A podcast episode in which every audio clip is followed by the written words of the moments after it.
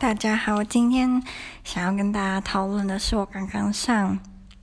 辩论课的时候，我们大家就是讨论的非常激烈的的一个主题。这个主题呢是性别，然后有性骚扰、性侵害，跟现在欧美很流行的，我觉得讲流行不好，应该说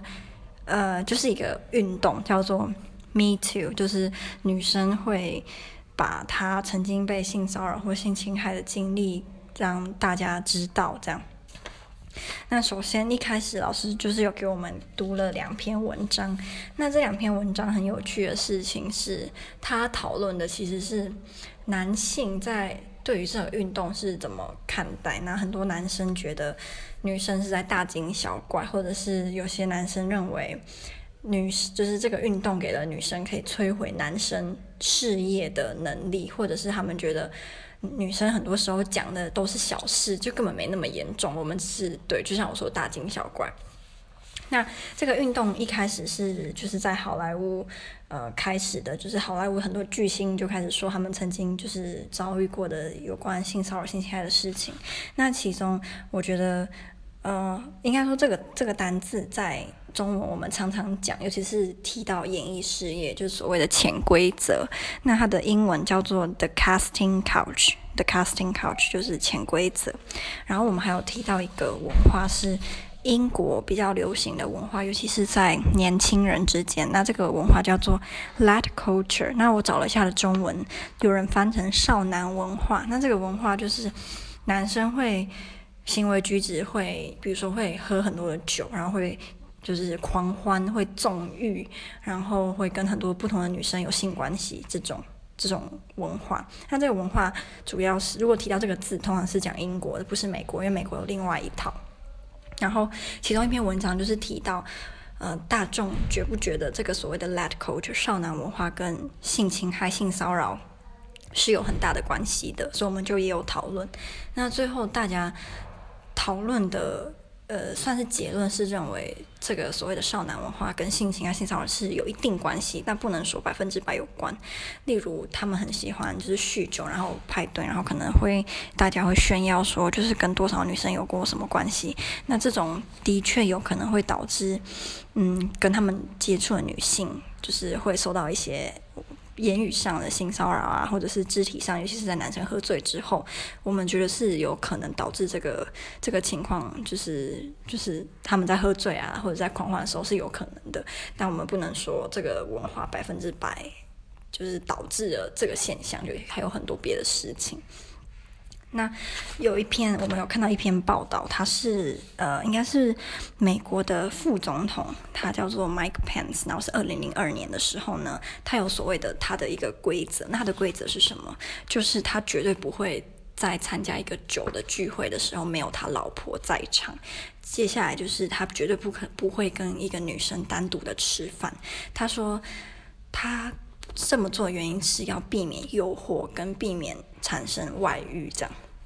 所以很多企业就开始有相关的就是规定，例如，如果你是一个男主管，你不能跟一个女的同事，或者是反正是不能跟女生单独在一个没有窗户的会议室，或者是你们如果单独开会的话，门一定要是打开的，或者就是有很多这种类似的规则就对了。那嗯，就有一些男生认为，呃。这样子是不是太夸张了？有必要这样吗？那再来就是有一些男生透过这样的行为，就是像我说，避免跟女生职员接触，他们也可能会被冠上是性别歧视，就是你为什么你是歧歧视女性吗？你为什么不跟他们相处之类？所以这个也是有一个不好的后果。可是有一个女生的，应该是作家或记者吧，她认为男生这样子的行为，甚至有些男生会开玩笑说：“诶，那我可不可以跟你就是说打招呼？你会不会说我性骚扰？或者是诶，我可不可以轻轻的，就是说碰到你的指甲，你会不会告我性骚扰？”她这个这个女生的作家或记者，我不知道她说她认为这样的行为是很幼稚，而且是伤害到真正受过性侵害、性骚扰的女生，她或者是男生他们的嗯经历。你。这样子是在嘲笑他们，你是对他们不尊重，所以我们还有讨论说，我们觉不觉得这个 Me Too 这个运动它太过头了？那老师有说，他认为，呃，一般女性或一般男性受害者，其实对于自己曾经受过性骚扰或性侵害，是不会什么，你不会在大庭广众或者是一天到晚跟人家说哦，你知道吗？我被人家性侵害，你知道被人家性骚扰。大部分的情况，这些人都是选择很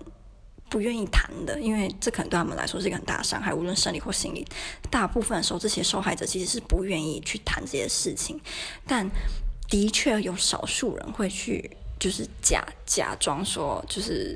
不实的指控，说到他对我怎样怎样，然后就是是性骚扰，但其实这件事情没有发生。的确有这种这种极端的例子，但是极端例子我们在任何事情都会看到，不是只有这件事。然后再来就是老师认为，嗯、通常名人或者是你是有权的有权势的人，你才。更有可能去做这种不实的指控，因为你可以从这种不实的指控当中获利，然后再加上你今天如果本来就是有权，你本来就有权有势有钱的话，你也比较不用担心说哦，我会因为这样子我就失去什么。但今天如果你是个平民百姓的话，你可能呃去指控某个人做了什么事情，对你而言就是假的，是对你而言是没什么好处的。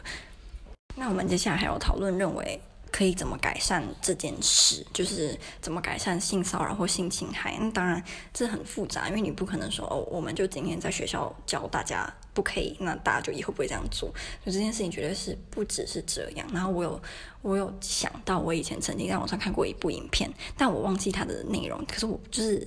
确切内容，但我记得是有一个女女孩，她就是在跟她爸爸说，类似说叫她爸爸不要。跟朋友在说一些不尊重女性的话，或者是男生所谓的讲干话，就对。但是可能你在说这些话的时候，你是在教小孩子，尤其是男生这些观念，就他们原来可以这样子讨论女性，就是爸爸可以，叔叔可以，那我也可以。所以他们长大之后可能会复制这样的行为，所以我们也认为。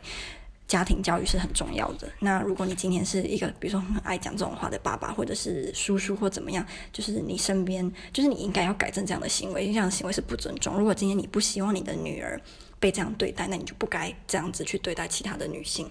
然后我刚刚有说，就是在班上这个讨论的很热烈嘛，因为我们班有两个女生，她们对这个议题好像很有想法，然后甚至是有点像是在跟另外的男生吵架的那个感觉。可是我觉得很有趣啊，因为我们不是说真的吵架或讨厌对方，只是他们真的会。嗯、比如说那个男生说了什么，然后那女生就立马说：“我觉得你这样不对，因为怎样怎样怎样，然后是你不该这样讲。”就他们会很直接的说：“我不同意你，然后怎样。”所以我就觉得还蛮有趣的。然后老师，这个老师有问我，他他问我说：“台湾有没有所谓的这样子的 lad culture，就是男生会有一群男生会，比如说特别的放荡这样，然后这是一个文化。”然后我的经验，我不知道。大家的经验怎样，但是我的经验是在我以前的学校，体育系的男生有这样子的刻板印象，就我们会觉得体育系男生就是特别的爱玩，然后花花公子，很会就是你知道胡搞瞎搞，就是这种，那是我们那个时候的刻板印象啊。但的确，体育系的男生在我我的大学是比较会，嗯，可能是因为他们也体格，然后长相有些也比较好，所以他们本来就。有那个我不知道怎么讲哎，他们本来在这方面经验就会比较老道，然后你就觉得，然后我不知道怎么说，但是大家应该可以理解我的意思。然后还有一个题目，有个题目是我们觉不觉得，嗯、我们能不能够体会为什么有一些男生会开始害怕 Me To 这项运动，然后他们会开始就是说，哦，开始注意说我不可以，比如说你是个教授，男教授，你就会开始想说我不可以跟我的女学生有什么样的接触啊，或怎么样怎么样怎么样，我们。能不能够体会这样子的事情？那我们的想法是，如果今天你是一个正常人，你其实这项运动什么根本就不会影响到你，因为你本来就不会做这些出格的事情，所以真正会影响到的是你怀，就是你抱有不轨之心的人才可能会被影响。然后，如果今天哦，我们还有谈到。如果今天你你是一个男生或者是个女生，那你做出了性骚扰、性侵的行为，你你应该要受到很大的处罚，无论你今天是有权有势或怎样。那反过来说，如果今天你是一个造假的，就是你明明那个男生没有对你这样，或那女生没有对你这样，但是你却说他对你怎样，你也应该要受到很大的处罚。你这个行为也导致其他受害者不敢指控，就是加害者，因为他们会怕别人也会觉得他们是造假的，或者是就是怎么样。呃，觉得他们是大惊小怪等等，所以那个造假的人也应该受到很大的处罚，然后他们也应该知道自己的行为其实是在害真正受到伤害的人。总之，我就是觉得这堂课就是很有趣，然后学到了很多东西，然后还可以跟同学讨论这种很有争议性的话题。我朋友刚刚还跟我说，就是他在想，不知道哪一天我们会就是不同意对方，那不同意对方的时候一定会很有趣，因为我们总是。目前为止总是同意对方的论点。那如果有一天我们不同意了，不知道我们会怎么讨论，会不会也是真的面红耳赤？因为我们班就真的有人就是真的面红耳赤，然后感觉好像就是要杀了对方那个那那种味道，所以是还蛮有趣。